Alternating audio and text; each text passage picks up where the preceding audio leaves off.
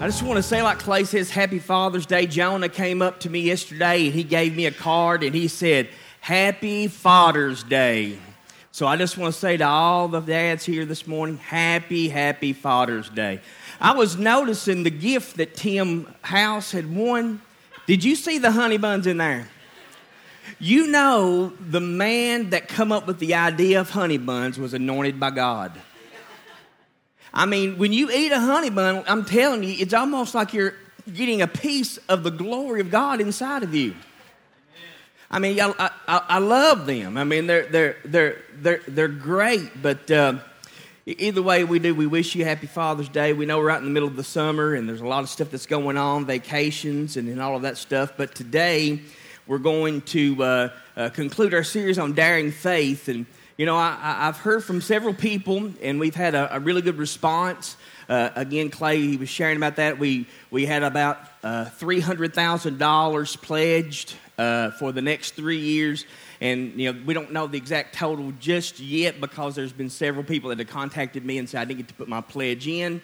And so uh, we will kind of keep you updated uh, along the way. And, and again, you know, we, we, we, have these goals. And if, if you could put that slide up, Rich, if it's still on there, if it's not, it's okay. We, we want you to understand why we're doing this campaign. You know, really, everything we've done up to this point has just been preparation. It's not really the, the, the, the actual action of, of walking it out and doing it. You know, we've been spending quite a bit of time, about two months of time, trying to help build your faith and to believe God for, for greater things. And uh, we've talked about daring to believe and daring to dream and daring to commit and daring to be generous and daring to give God your best. And, you know, we, we, we've been talking about those things because I have no doubts in my mind that God is calling us to go to the next level and to and to step up and begin to walk in the purpose and the plan that God's uh, uh, called us to do and, and, called us to be. But you know, we're, we're doing daring faith. Is that is that slide? Is it on there? If not, it's okay. It's okay. It's actually on the back of your bulletin, anyways. But on the back of that bulletin, you know, we, we talk about what this campaign is about. It is a three year campaign of, of, of growing, sowing, and going. And it's not a, a, a, a fundraiser, it's a faith raiser. And we want you to, to know that, you know what, if, I believe that if we begin to step into those things that God's called us to do, it will build our faith. Eh, you know, we will see God do miracles. We will see things happen, but you can also experience, you know, adversity from the enemy. You can expect the devil to try to discourage you. You know, you know, you, you make a sacrificial gift or you or you pledge something, and the next thing that happens, your vehicle breaks down. I had somebody, you know, call and talk to me about that just recently as well. So you can expect those things. The Bible says, think it not strange concerning the fiery trials that come against you. And so, you know, we, we have to learn how to persevere, and all that stuff is part of, of building our faith. And so, today, as we, as we conclude, we are having, again, like, like Clay said, monthly services on Sunday night that are going to be focused and centered around this campaign for the next three years. And we're going to bring in some of the best speakers that we know to speak and, and pour into us and to help energize our faith and, and encourage and inspire. We're going to do that once a month, and, and, and you know what? You're going to be blessed because of it. But we want to see our church grow. We want to reach people. We want to win 300 souls in the next three years. That's 100 people a year. And you know what? As long as heaven and hell is real, what we do on Sunday morning matters. Do you understand that? As long as that is the reality and the eternal destiny of mankind, we can't stop growing and we can't stop reaching out and we can't stop testifying and witnessing and traveling and going, doing missions. We have to do that. Why? Because there's not a person that God created that He doesn't love. And there's not a person that God created that, that He doesn't want them to spend eternity with us. And you know, I, I made a statement, I sent out a tweet yesterday that said, Christ alone can save the world, but Christ cannot save the world alone. And what I mean by that is that, you know, the Bible says that, that, that He would that all men would come to the knowledge of the truth. He wants every person to be saved. And not everybody's going to be saved, but we have to go and partner with God. When you think about that, it blows my mind and it scares me to death at the same time. We know that God is sovereign.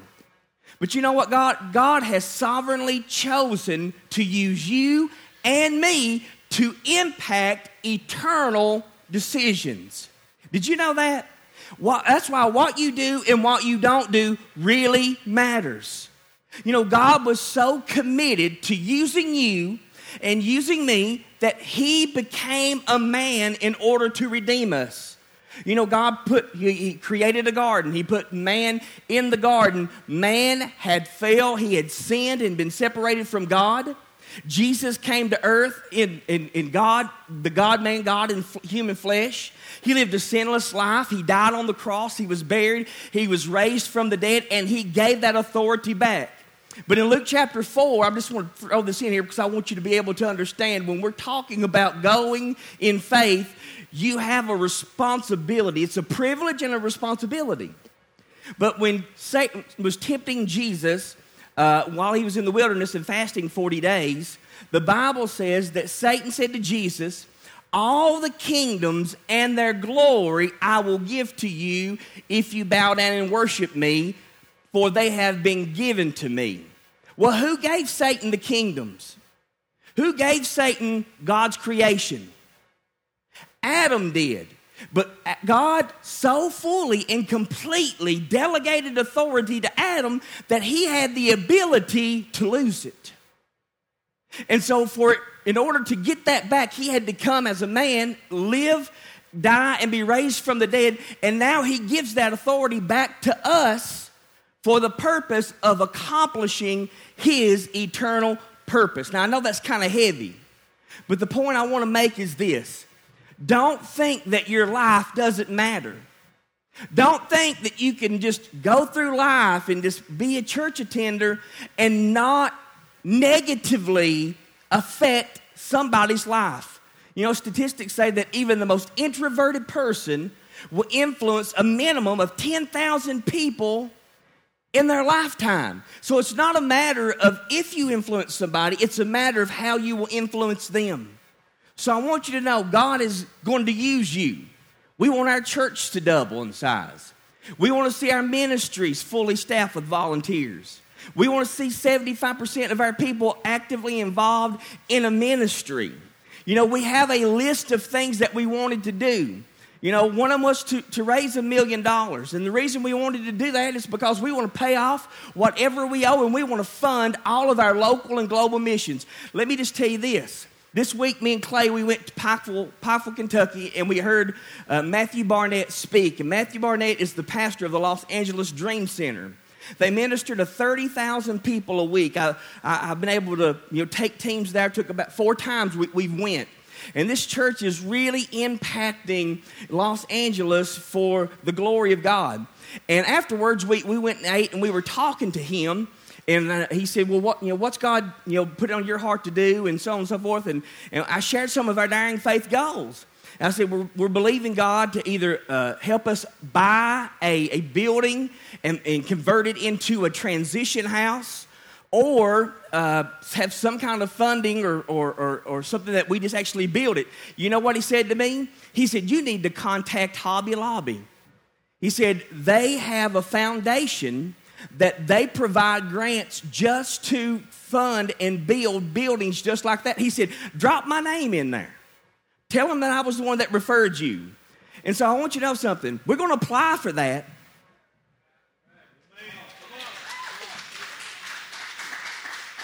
I'm not saying we're going to get it, but when we do get it, I'm going to say, I told you so. But this is what I know. When you make a commitment, because I am committed to what we've been talking about for the last two weeks, I am all in on this thing. And I'm telling you, when you make that commitment in your heart, God begins to orchestrate things in your life to provide resources and ideas and relationships to bring these things to pass. Because the truth is, we can't do what we're about to do. As a matter of fact, everything that I've done up to this point, I've never known how to do it before. So God wants you to jump off into the eat deep end, stop playing in the kiddie pool, stop just getting your feet wet, and go after Him because He's got some incredible things in our life. And so that's what we're going to talk about today daring to go in faith. If you got your Bible, I want you to turn to Luke chapter number 14. I am about to read your job description. You know, A lot of people say, well, you know, I'm not a full time pastor, I'm not on full time staff. Here's the truth you know, it doesn't matter if you're a full time staff or a full time pastor, you got full time responsibility. Everybody here is called to be wholly committed, full time serving God. And I'm about to read the job description God has given every single one of us. If you're here and you're a Christian, this is what God wants you to do for the rest of your life, okay? You need to get prepared for it. Luke chapter 14, verse number 16. This is Jesus speaking. Then he said to them, A certain man gave a great supper and invited many. And he sent his servant at supper time to say to those who were invited, Come, for all things are now ready. But all with one accord began to make excuses. Ain't that like a bunch of church people? They probably don't go here, but you know, they probably go somewhere else. But but they all begin with one accord to make excuses. The first said, I bought a piece of ground and I must go see it. Well, I, I think it's going to be there after you get done. If it's not, then you know we're going to be out of here. I ask you to excuse me. Another said, I have bought five yokes of oxen and I need to go test them. I ask you to have me excused. Still another said, I have married a wife. Mm-mm-mm. I could preach that, but I ain't doing to. I have married a wife and therefore I can't come. She must not let him. So that servant came and reported these things to his master. Then the master of the house, being angry, said to him, Go out quickly Somebody shout quickly. Go out quickly into the streets and the lanes of the city and bring in here the poor, the maimed, the lame, and the blind. And the servant said, Master, it is done as you have commanded, and there is still room. Then the master said to the servant, Go out to the highways, the hedges, and compel them to come in, that my house may be filled. Verse 24. For I say to you, that none of those men who were invited shall taste my supper. What people is he talking about? Those who ask to be excused. Here's my question What kind of excuse are you making for not doing what God's called you to do? Let's pray, Father. I ask you to come and transform our hearts. May our heart be your heart. May our mind be your mind. May our hands be your hands, our feet your feet, our lives yours. You've called us to be a going church, a reaching church, a sending church, a compelling church a great commission church, a church that is reaching out. And God, we are not that yet. But God, speak to us today through this, through this story that we've read. Awaken us to the reality of the assignment you've given us. May we stop making excuses and go as you've commanded in Jesus' name. Amen. Now, there's two words that summarize what Jesus has come to tell us. The first word is come, and the next word is go. Say that with me. Come. Say it again. Come. Go. Come. Go. Come. Go. Jesus says, Come. He says, To those that are lost, to those that are hurting, to those that are broken, to those that are lonely, He says, You come. To those that are saved, to those that are born again, to those who have had their sins forgiven, to those who have had their lives transformed, to you, he says, go. He says two words. It summarizes what we're supposed to be about.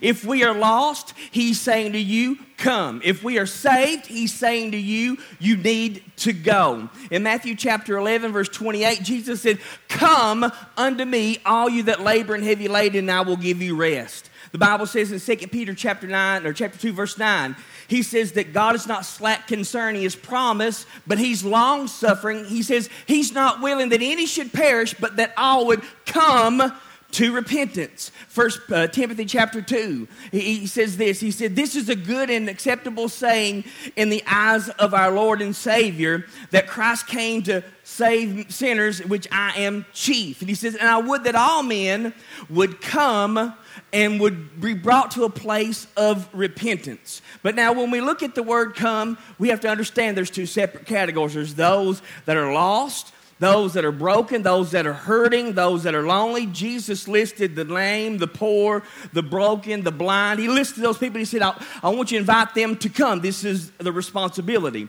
Then on the other side, he's saying to his servants, he says, You need to go. You need to invite. You need to compel. I want you to go out and I want you to ask everybody. I want you to go quickly. And so we see in the Bible that God is in the business of telling his people to go. You know, God told Abraham to leave his family, leave his native land, and go to a country or a place that he didn't know of that he would show him when he gets there.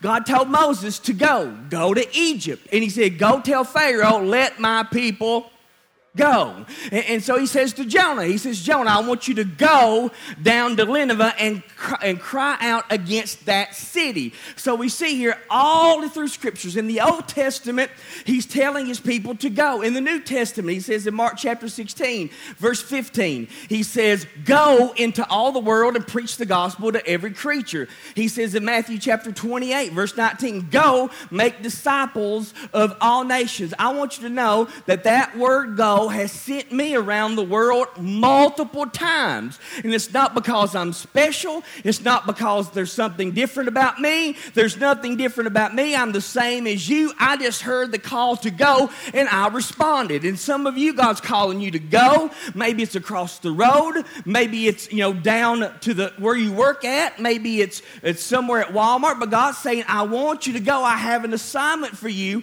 and you need to go. Now, I want to give you three things that we need to focus about in our going. If you're going to be a go, how many, how many's heard of, uh, you know, that, heard it said, you know, that person's a go getter? You know, God wants you to be a go getter for Him. Are you a go getter? You know, some people, they get saved by grace and paralyzed by it at the same time. Saved and crippled. Saved and satisfied. Their favorite song is I Shall Not Be Moved. You know, and they sit on the seat to do nothing and think, you know what, this is the way it's supposed to be. It's not the way it's supposed to be. But God wants you to be a go getter. And I'm going to give you three goals that we're going to focus on for the next three years during our campaign. Number one, we are going to go to God. We're going to go to God. I want to say this up front. As the pastor, I know that what we have presented before you is absolutely impossible for us to achieve. I mean, have you really looked at those goals and considered what it's going to take for that to happen? I believe that's going to happen.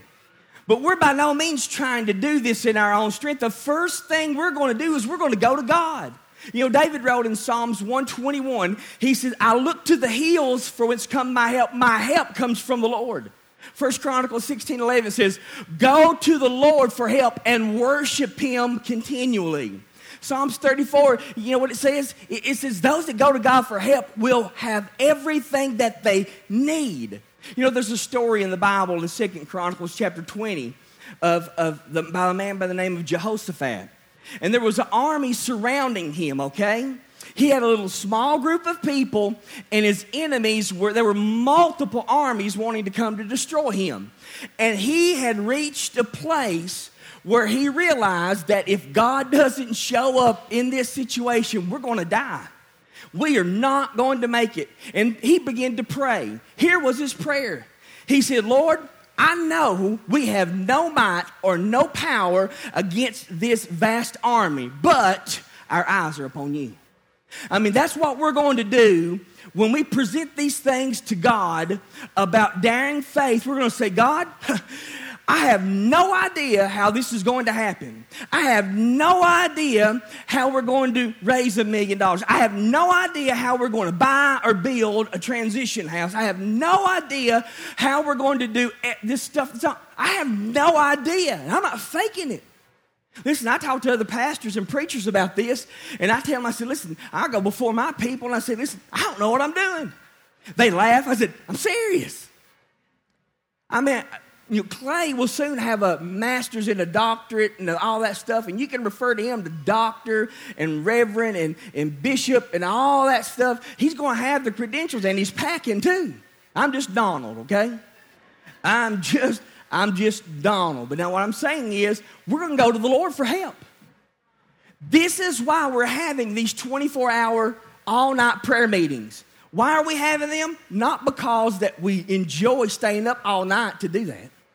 Not because we enjoy, you know, praying excessive amount of hours or, you know, we do that. You know why? Because we're coming before God and we're saying, look, if we want something we've never had, we've got to do something we've never done. And so we're going to have 24 hour, all night prayer every single month throughout this whole entire campaign. Why? Because we're going to God. We know that if God doesn't do this, look around at the seats. There's a lot of empty seats. Do you think it's God's will for those seats to be empty? Absolutely not. We just read a story. It says, Come that my house might be we got work that we've got to do. You know, I know I try to come up here. I try to motivate you. I try to inspire you. I give you the prayer of three. I give you an oikos group. We have special services. We try to teach you. We give you next steps. I mean, we do everything we know how to do that we believe God has called us to do. And yet we're still right here. I've come to the place where I have to realize that I'm not the owner or the boss of this church. I am the under shepherd. Jesus is the over shepherd. He is the great shepherd. And David wrote this in Psalms 127. He said, Unless the Lord build the house, they labor in vain that build it. I can't tell you, I, I would like to know how much of my time have I spent trying to do what God has called me to do and what God has called this church to do in my own strength. I wonder how many hours, days. Because you know what? I, I, I try to come every single day. I was sitting here yesterday. And throughout this week, I've been studying. I think, I'm thinking I probably put between, I don't know, 12 plus hours in preparing this message. And there's three points. I left and I thought, man, all this studying for three points? That's all we're, you know, that's it. And, and then it just kind of dawned on me this could be the greatest message you've ever heard, but it's not going to change you unless you pursue God. It's just not going to happen. So, what we're going to do is we're going to go to God. Now, we're not trying to do this in our own strength. We know that we can't do it. We need God. We are desperate. That's what you know, Shauna was singing. You know, we, we love you. We want you. We need you. We long for you. That is the cry of my heart. We need God. We desperately need Him. But here's what happens when you are really desperate for God, it positions you and puts us in a place where God can release all of His power in our lives. Listen, God doesn't need your ability, He just needs your availability. You know, God chose you, He chose us to be a part of, of a work that will make eternal differences. And here's the thing He didn't choose you for what you have to offer Him, He chose you for what He has to offer you. You are a chosen generation, a royal priesthood, a holy nation. But it still takes God to do God's work. And so I'm believing God that over the next three years that God's going to begin to stir your hearts that God is going to begin to minister to you, that you're going to be in prayer. And God's going to touch you and He's going to say something to you and He's going to open up your eyes and, and you're going to see something and then you're going to respond to what He's called you to do. And as you go to God, God's going to begin to work on your behalf and He's going to use you to help reach these daring faith goals. But when we go to God with an attitude of dependency, it positions us for the release of all of God's power in our life. See, here's the truth God cannot even begin to work in your life until you come to the end of yourself.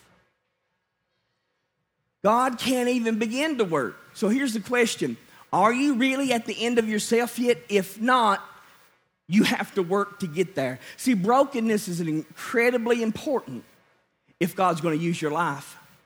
You know why? Because if we are not broken, we will fight and resist the very thing that God says, I want you to do. Do you understand what I'm saying? Have you ever felt that way? Are there areas in your life right now? I would say if you are at least remotely seeking God, He's probably putting his finger er, and showing one, two, or three areas of your life that he wants you to deal with and respond to, but because you're not broken, you try to block it out. You try to shove it down. You try to just write it off as if it wasn't God. And so until we're broken and we really go to God and say, God, I know you're dealing with me, and, and, and I don't know why I'm not responding, or I'm afraid, God, or I, I don't feel qualified, God, or, or I don't, you know, I don't think that, that, that you can use me this way until that part of you is broken, you're never going to experience God in a new way. So don't allow your comfort zone to keep you from going after God. Because I'm going to tell you something. It's going to require you to help fulfill what we're trying to do. And I'm not going to let you off easy. I'm going to come after you. I'm going to ask you some questions. Where you at? Where you been? What's going on? How can I help you? Who are you inviting? We got to become better at those things. Why? Because we got a job description here. So the first place we're going to go, we're going to go to God. Here, here's the second thing, number two. We're going to go to God, and then we're going to go together. Now, right here's the hardest part. Right here is the hardest part. Listen, it is hard to get people to come together around a vision that God has given us. Why? Because we want to do our own thing, right? We want to do our own thing. And there's nothing that the devil fears more than when God's people come together in unity. Now, why is unity important? Unity is important because when we come together, it aligns and unifies us to fulfill God's purpose. The Bible said in Matthew 16, these are the words of Jesus. Jesus said, Upon this rock I will build my church, and the gates of hell shall not prevail against it. Now, who's doing the building? Who is? Jesus is doing the building. Now, what is he building his church upon?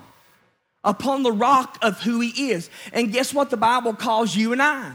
The Bible says that you are living stones building up a spiritual house.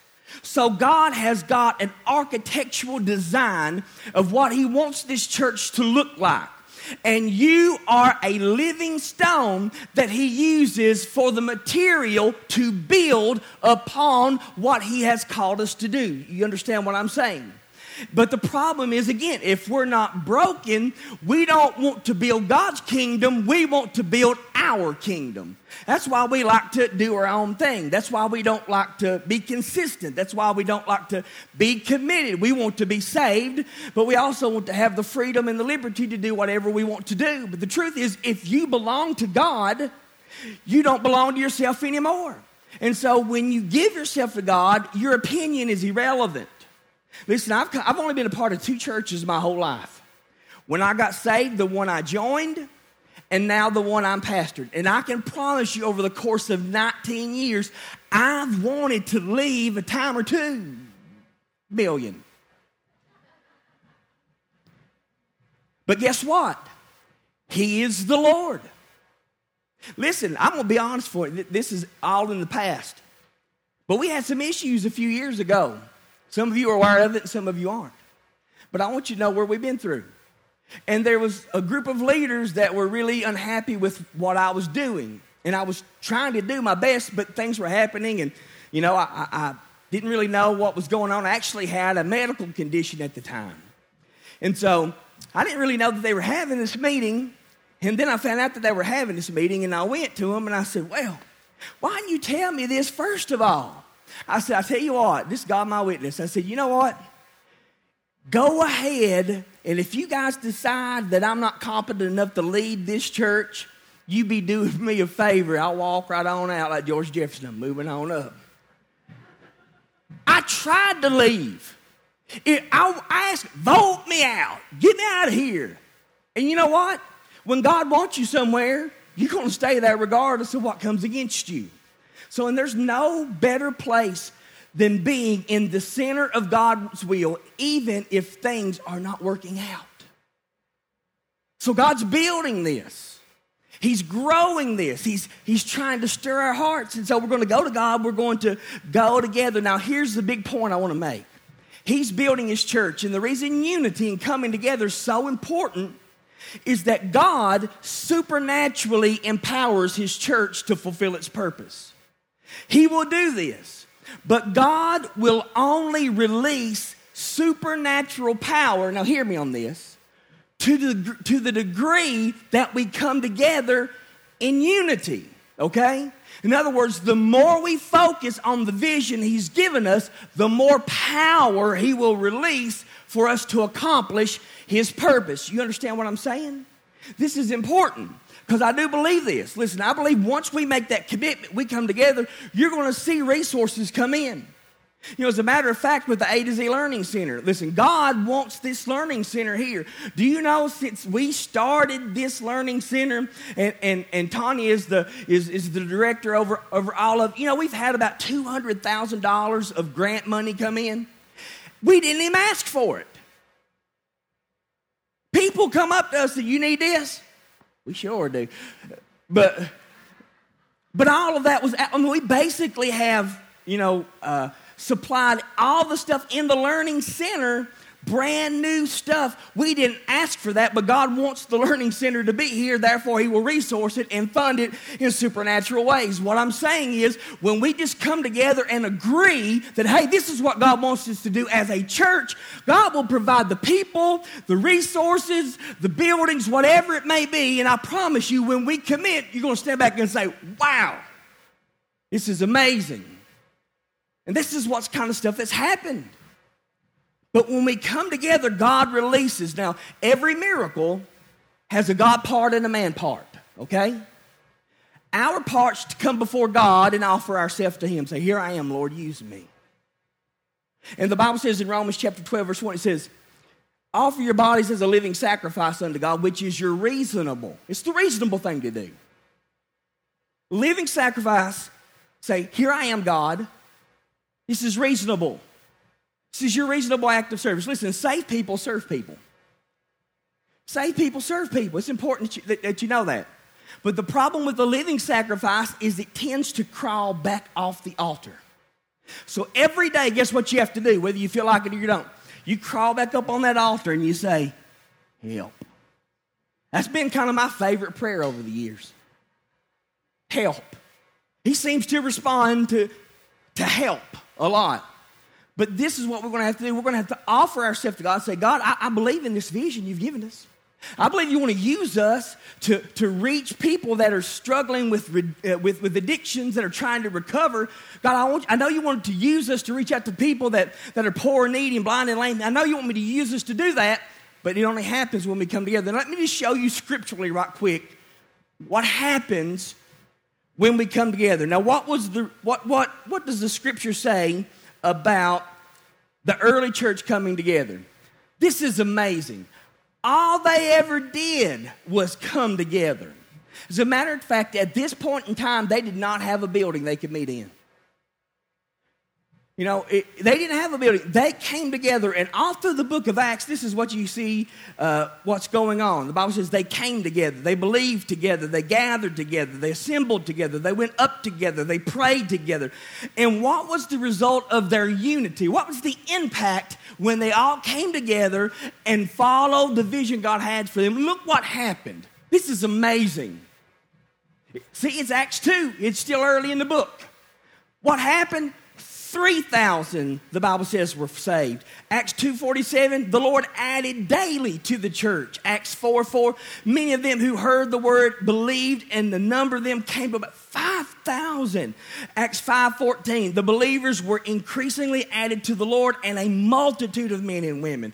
Acts 6, 7, the word of God spread. Acts 14, 11, 24, and a great many people were added to the church. Acts 16, 5, so the churches were strengthened in the faith and grew daily in number. That is directly connected to the unity that these brothers and sisters are walking in or were walking in.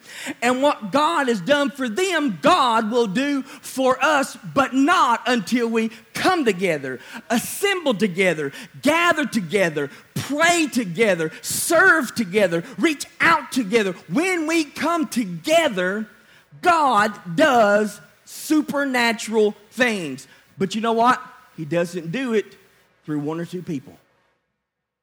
You know what? Two people in unity can accomplish more than 2,000 people doing their own thing. And for far too long, at least in the church in America, it's hard to understand a kingdom mentality with a democratic mindset.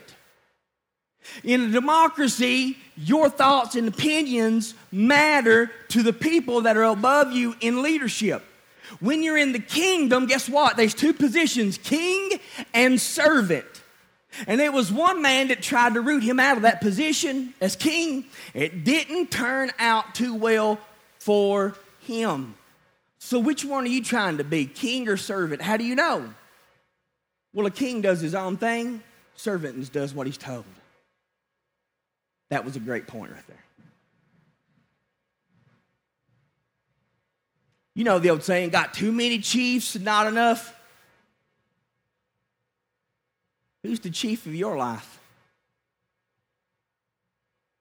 You know, Jesus said, Why do you call me Lord not do the things which I tell you? I'm hoping this is encouraging and ministering to you. We're going to get out of here quickly. I'm just about done. So, to accomplish what God's called us to do, we have to learn how to work together. Here's the last thing, and I'm done. We're going to go to God, we're going to go together, we're going to go and tell. Let's say that big and loud, not weak and wimpy, big and loud. Say, go to God, go, together, and go and tell. I, I studied like 12, 14 hours to give you that. My whole Saturday was gone for three points that you ain't to remember by Monday. You know, what in the world did he preach about? I'm to call you. You better keep them notes with you. We're to go into now. Listen to this story. Luke 14, 16 through 20. A very powerful, I'm reading a different translation, a very powerful and generous man prepared a great banquet and invited many prominent guests. When it was ready, he sent his servants out to go and what? Tell those and invite to come, for everything is now ready. But they all begin to make excuses. The first said, I bought a field and I must go see it. Please excuse me. Another said, I have acquired five pair of oxen and I'm on my way to try them out. Please excuse me. Still another said, I got married, so I can't come. And when the servant reported this, the owner of the estate became angry and told the servant, What? Go quickly. The owner of the estate, he said, Go quickly. Where? To the streets, the alleys of the city, bring in the poor, the crippled, the blind, the lame, and let them be my guests. The servant said, Master, we've already done all of this, but there's still room more in your banquet. The master said, Then now go out of our city to the roads and country lanes, go everywhere, invite everyone to come so that my house will be full. And I promise you this not one of those who ignored my invitation will ever taste what I have prepared for them.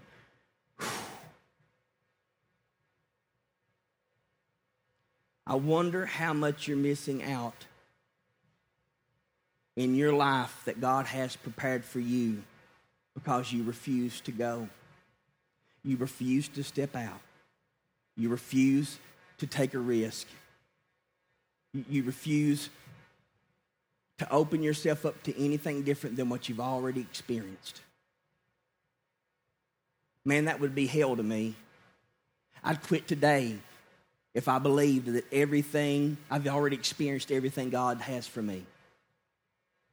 I'd quit today.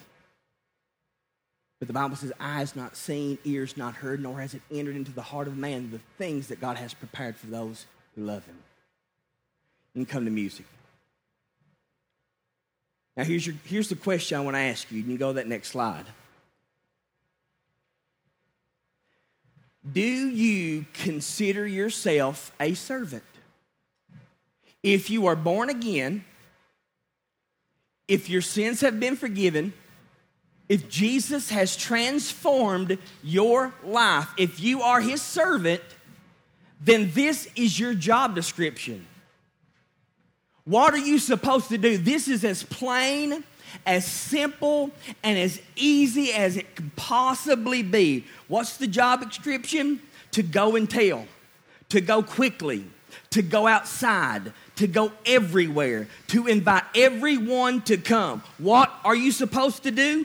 Go and tell. Go quickly. Go outside. Go everywhere. Invite everyone to come. What's your job description? To go and tell. Go quickly. Go outside. Go everywhere. Invite everyone to come. This is your job description for the rest of your life. That's it. Go and tell. Go quickly. Go outside. Go everywhere. Invite everyone. Guess what'll happen? People will come and they will taste and see that the Lord is good.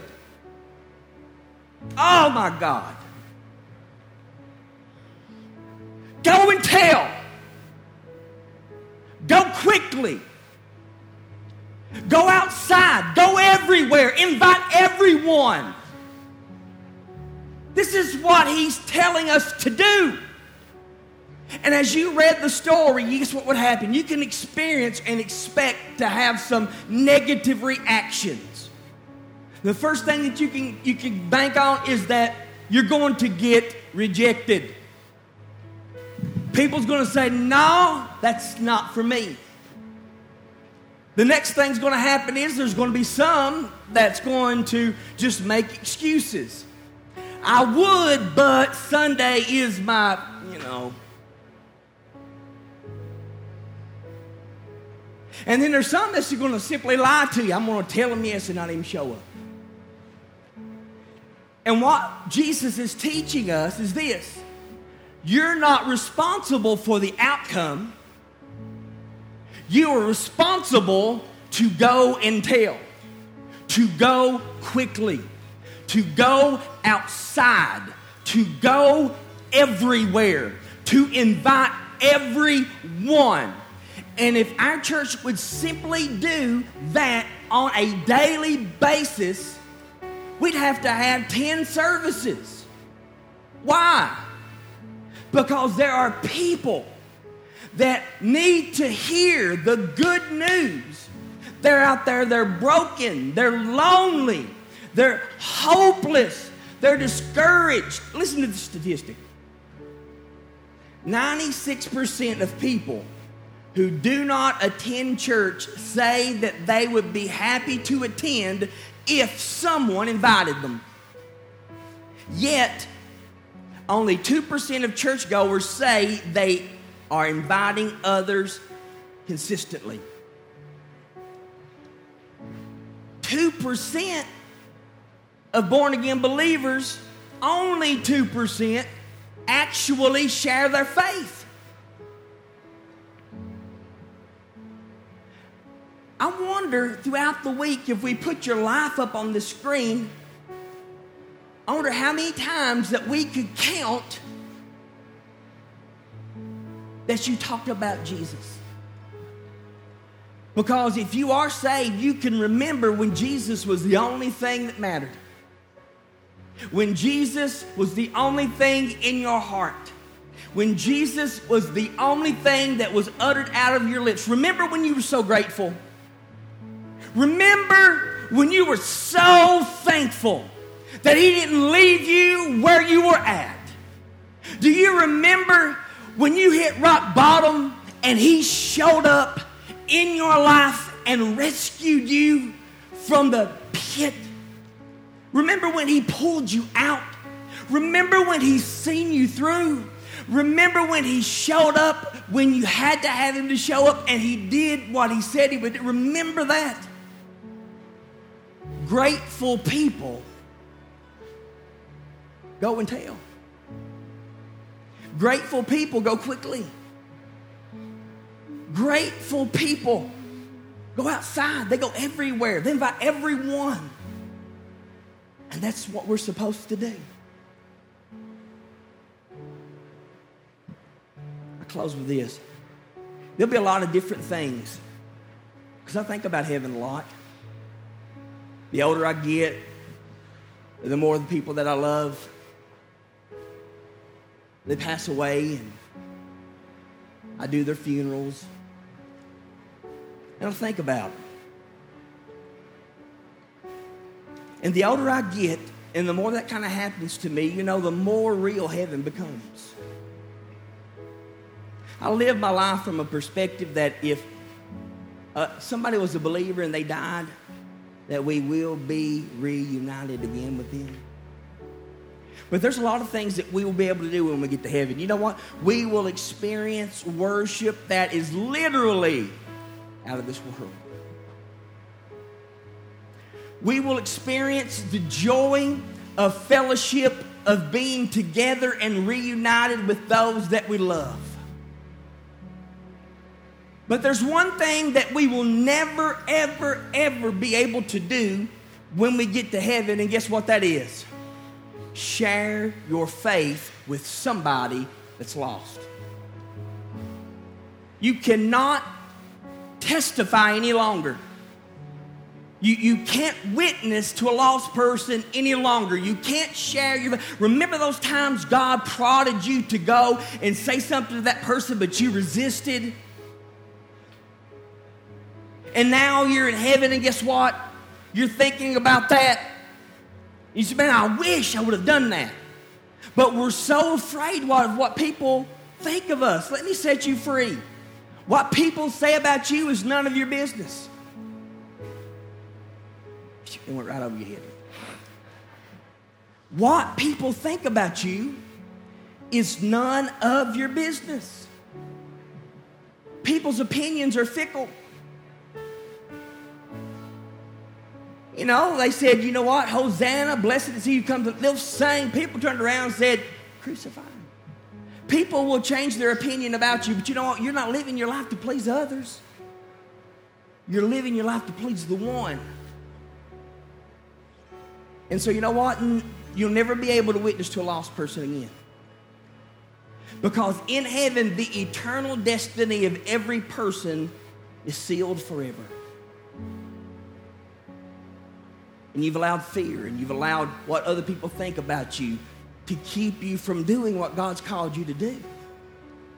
What's He called you to do? Go and what? Go quickly. Go outside. Go everywhere. Invite everyone. That's it.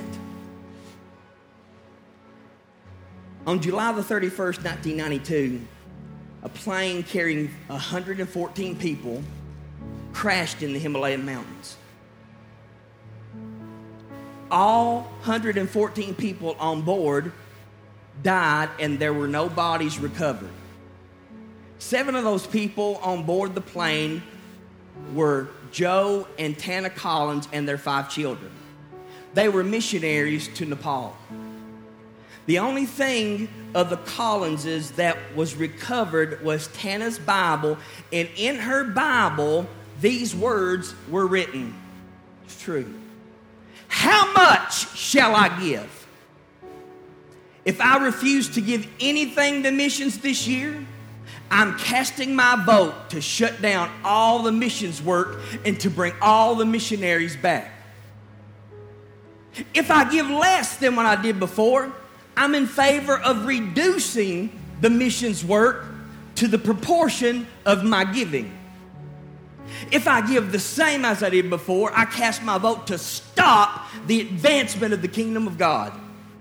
But if I increase my giving, then I am in favor of advancing to the conquest of new territories for the glory of God.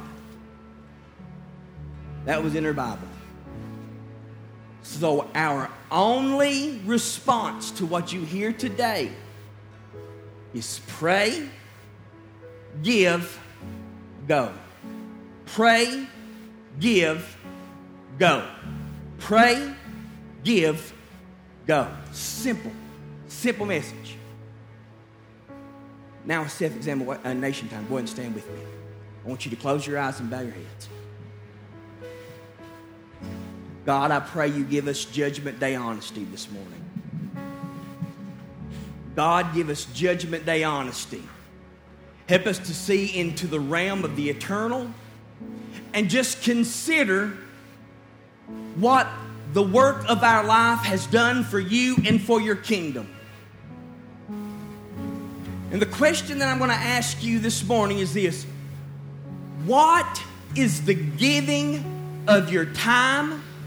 the giving of your talent and the giving of your treasure say about how you feel concerning God's work.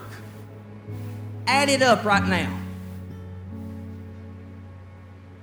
What does your giving say about you concerning God's work? What does the investment of your time, your, your ability to volunteer to help, what does it say about how much you value what God's called you to do? your talent. What gift has God given you that you just hold inside and you never share? So this morning, God is either saying two things. If you're lost, if you're lonely, if you're broken, if you're hurting, I can say with 100% assurance, Jesus is saying, Come, come, come to me. Cast all your cares upon me, for I care for you.